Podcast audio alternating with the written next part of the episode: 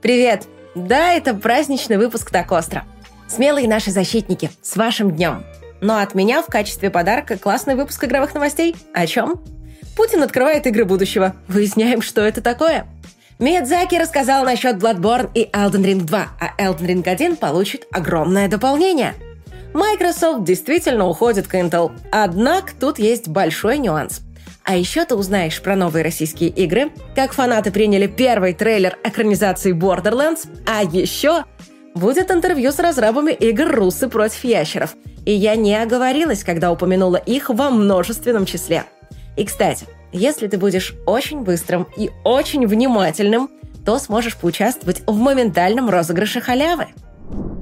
Вот что творится-то, а? Пиратов обкладывают со всех сторон.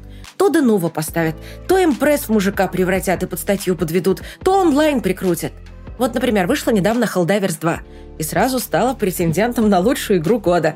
Весь Телеграм и ТикТок в роликах про то, как народ там развлекается, и спрашивается, что делать? Вариантов, увы, нет. Только сдаваться и идти пополнять баланс своего аккаунта в Стиме. К счастью, сделать это можно максимально просто, дешево и безопасно. Достаточно воспользоваться сервисом Купи-код. Помнится, я о нем тебе уже рассказывала. Это не просто сервис для пополнения самой низкой комиссии на рынке, но и целая игровая экосистема со своими турнирами, системой лояльности и активным сообществом.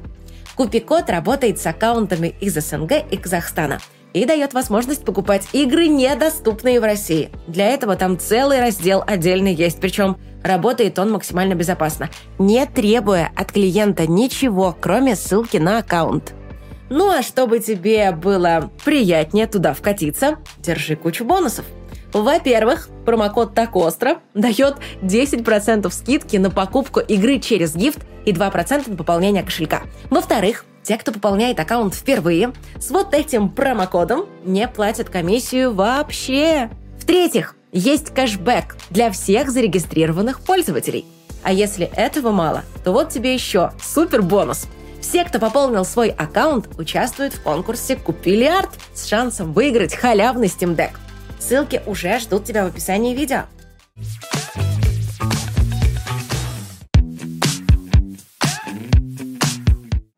Казани президент России Владимир Путин произнес речь на грандиозном открытии фестиваля phygital спорта под названием «Игры будущего». Сказал, что phygital спорт придумали именно в России и что это наш дар мировой спортивной семье. Церемонию также посетили главы государств СНГ, да и вообще, шоу устроили реально серьезное. И, разумеется, у многих сразу возникли вопросы. Что такое phygital спорт? Почему про него никто не слышал? Почему, если идея российская, то название создано из двух английских слов? И что это вообще за игры будущего? Честно говоря, даже нас это мероприятие застало врасплох. Хотя за новостями мы следим довольно плотно. Оказывается, phygital спорт – это гибрид обычного спорта с кибердисциплинами. Скажем, сначала команда устраивает перестрелки в шутере, а затем в реальной жизни с помощью лазертага. Или сначала играют в виртуальный футбол, а затем в настоящий. Таким образом, команды должны и в игры уметь играть, и поддерживать хорошую спортивную форму. И вот спрашивается, как к этому всему относиться? Задачка, прямо скажу, та еще.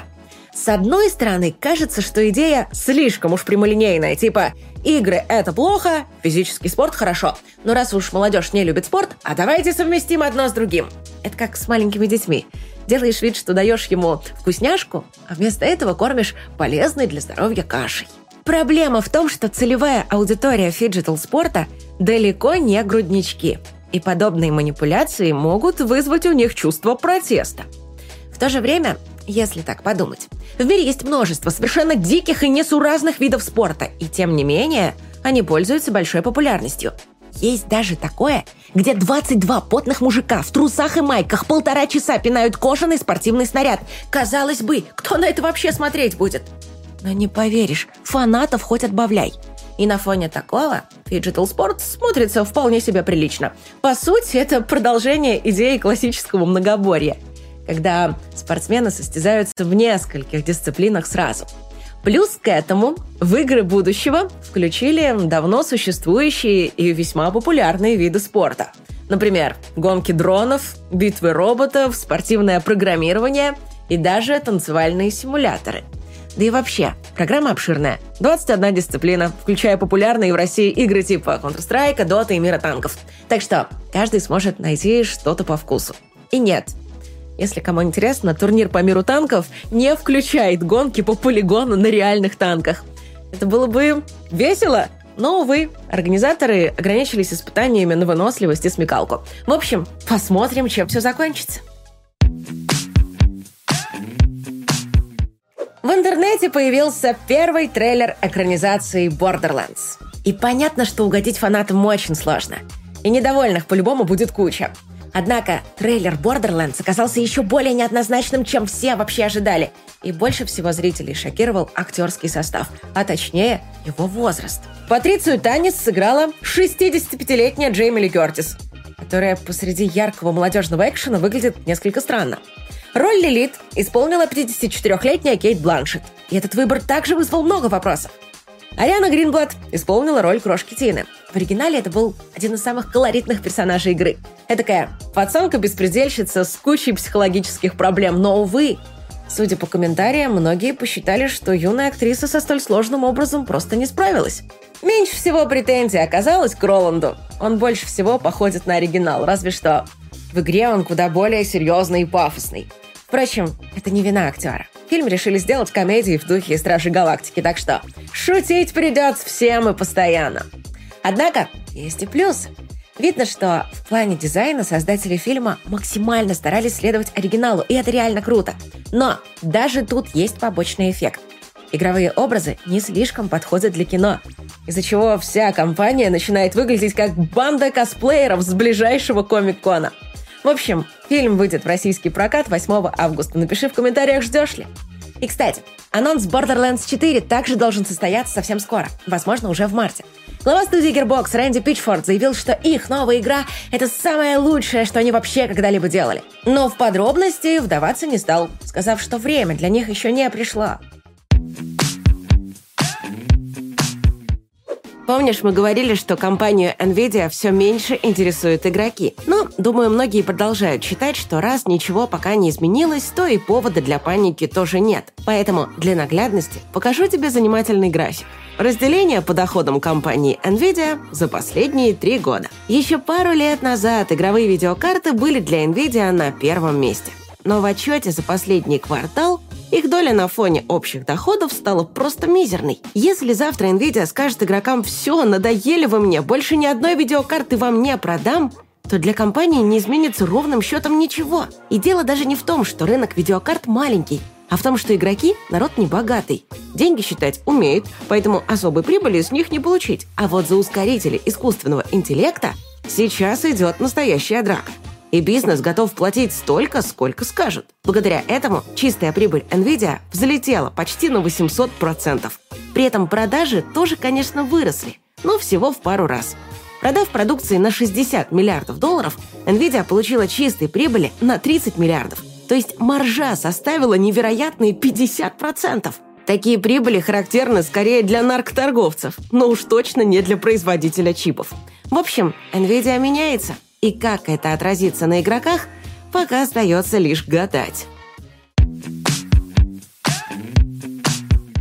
Если помнишь, недавно появились слухи, что Microsoft может разорвать отношения с AMD и сделать новый Xbox, сотрудничая с Intel и Nvidia. Спустя буквально несколько дней Nvidia подтвердила, что да, теперь она будет делать кастомные чипы по сторонним заказам. А в числе ее возможных клиентов эксперты назвали именно Microsoft. И вот теперь еще один анонс. Microsoft заключила партнерство с Intel и будет выпускать на ее фабриках свои новые процессоры. Что это за процессоры, точно неизвестно. Однако, учитывая слухи, вероятно, речь идет как раз о чипе для нового Xbox. Вот только стоит понять, что контракт заключен именно на производство чипов, а не на разработку. Поэтому не факт, что эти чипы будут сделаны на базе архитектуры Intel. В данном случае Intel нужна потому, что уже в этом году освоить на своих фабриках самый крутой на сегодня техпроцесс 18A, меньше 2 нанометров. И, кстати, если на нем реально будут делать чип для Xbox, шансы увидеть новую консоль уже в 2026 году очень возрастают. Потому что, если бы она вышла позже, был бы смысл делать консоль на еще более новом техпроцессе 14A, который Intel обещает освоить в 2027. Это будет реально прорывная штука, где впервые в мире применят литографию в сверхжестком ультрафиолете с высокой числовой апертурой. Не знаю, что это такое, но звучит очень круто. Очевидно, что Intel уверенно возвращает себе титул технологического лидера всей микроэлектронной индустрии. И впереди нас ждет серьезный такой передел этого гигантского рынка –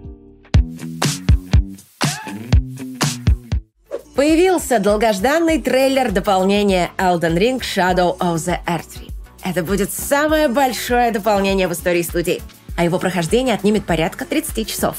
Впрочем, учитывая характер игры, можно не сомневаться, что на самом деле там может быть и 10 часов, и все 100, в зависимости от того, кто и как проходит. Игроков ждет новая сюжетная линия, 8 новых видов оружия, включая рукопашный бой, более 10 новых битв с боссами, а площадь новой локации будет даже больше, чем Лимгрейв.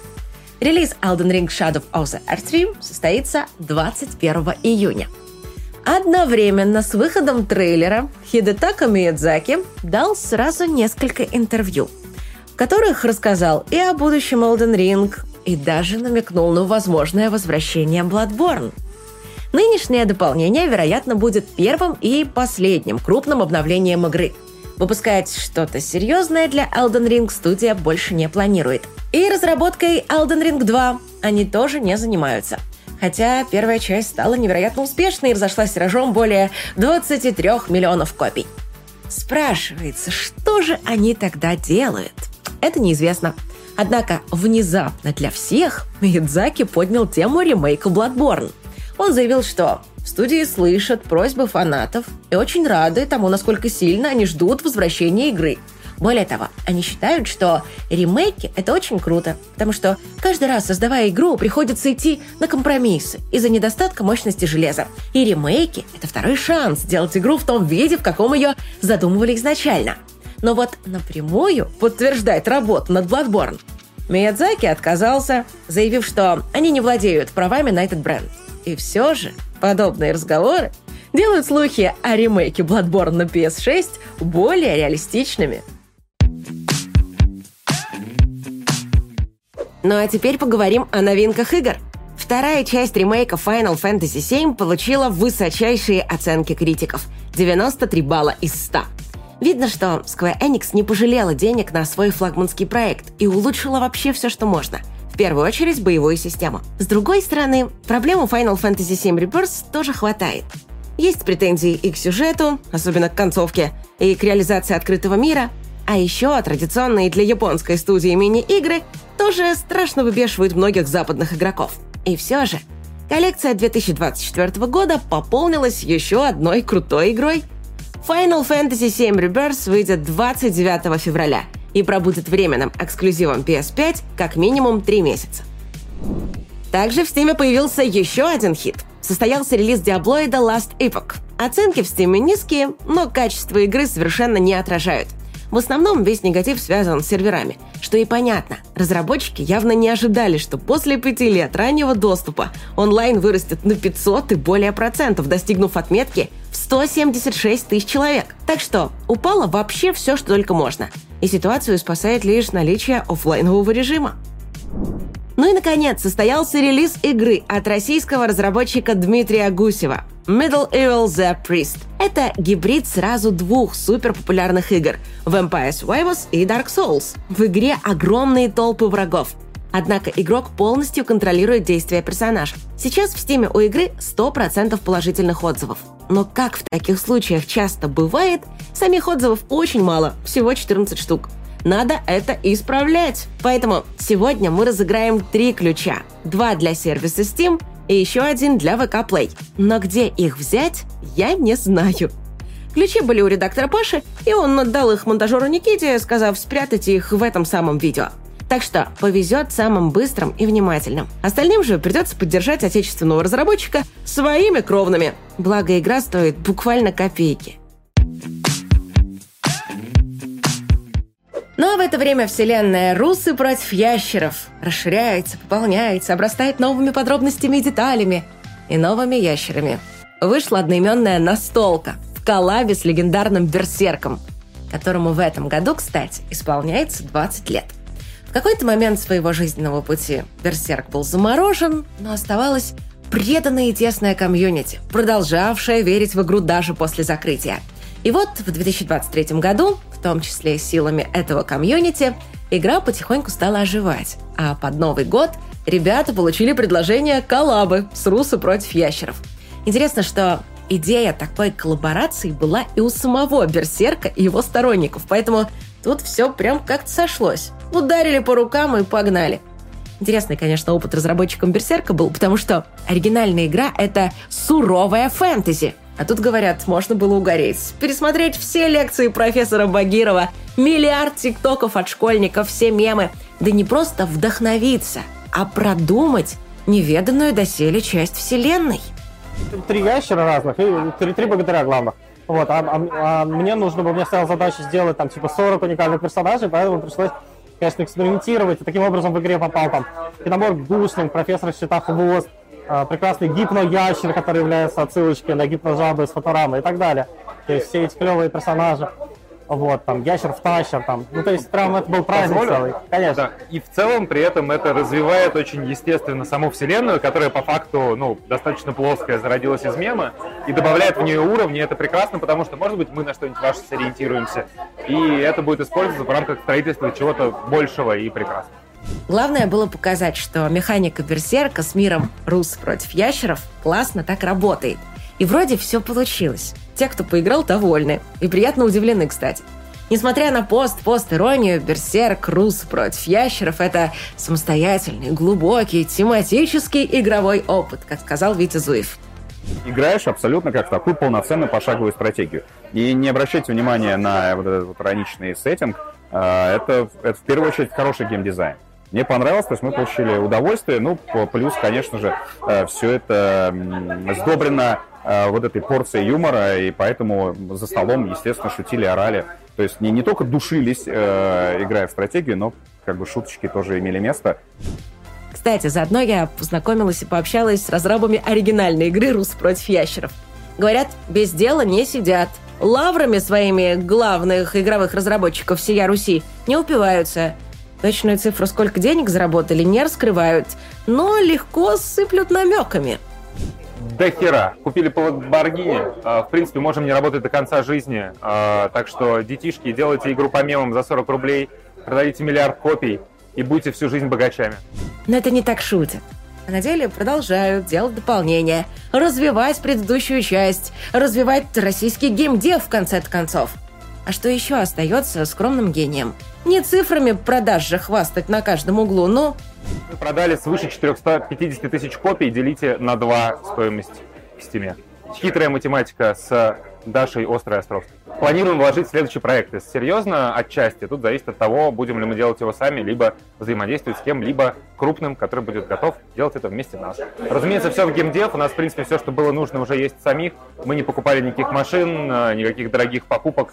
А, скорее всего, все в геймдев. И это все, о чем я хотела тебе сегодня рассказать. Увидимся уже через какое-то там количество дней, а пока береги себя и свою психику и пока.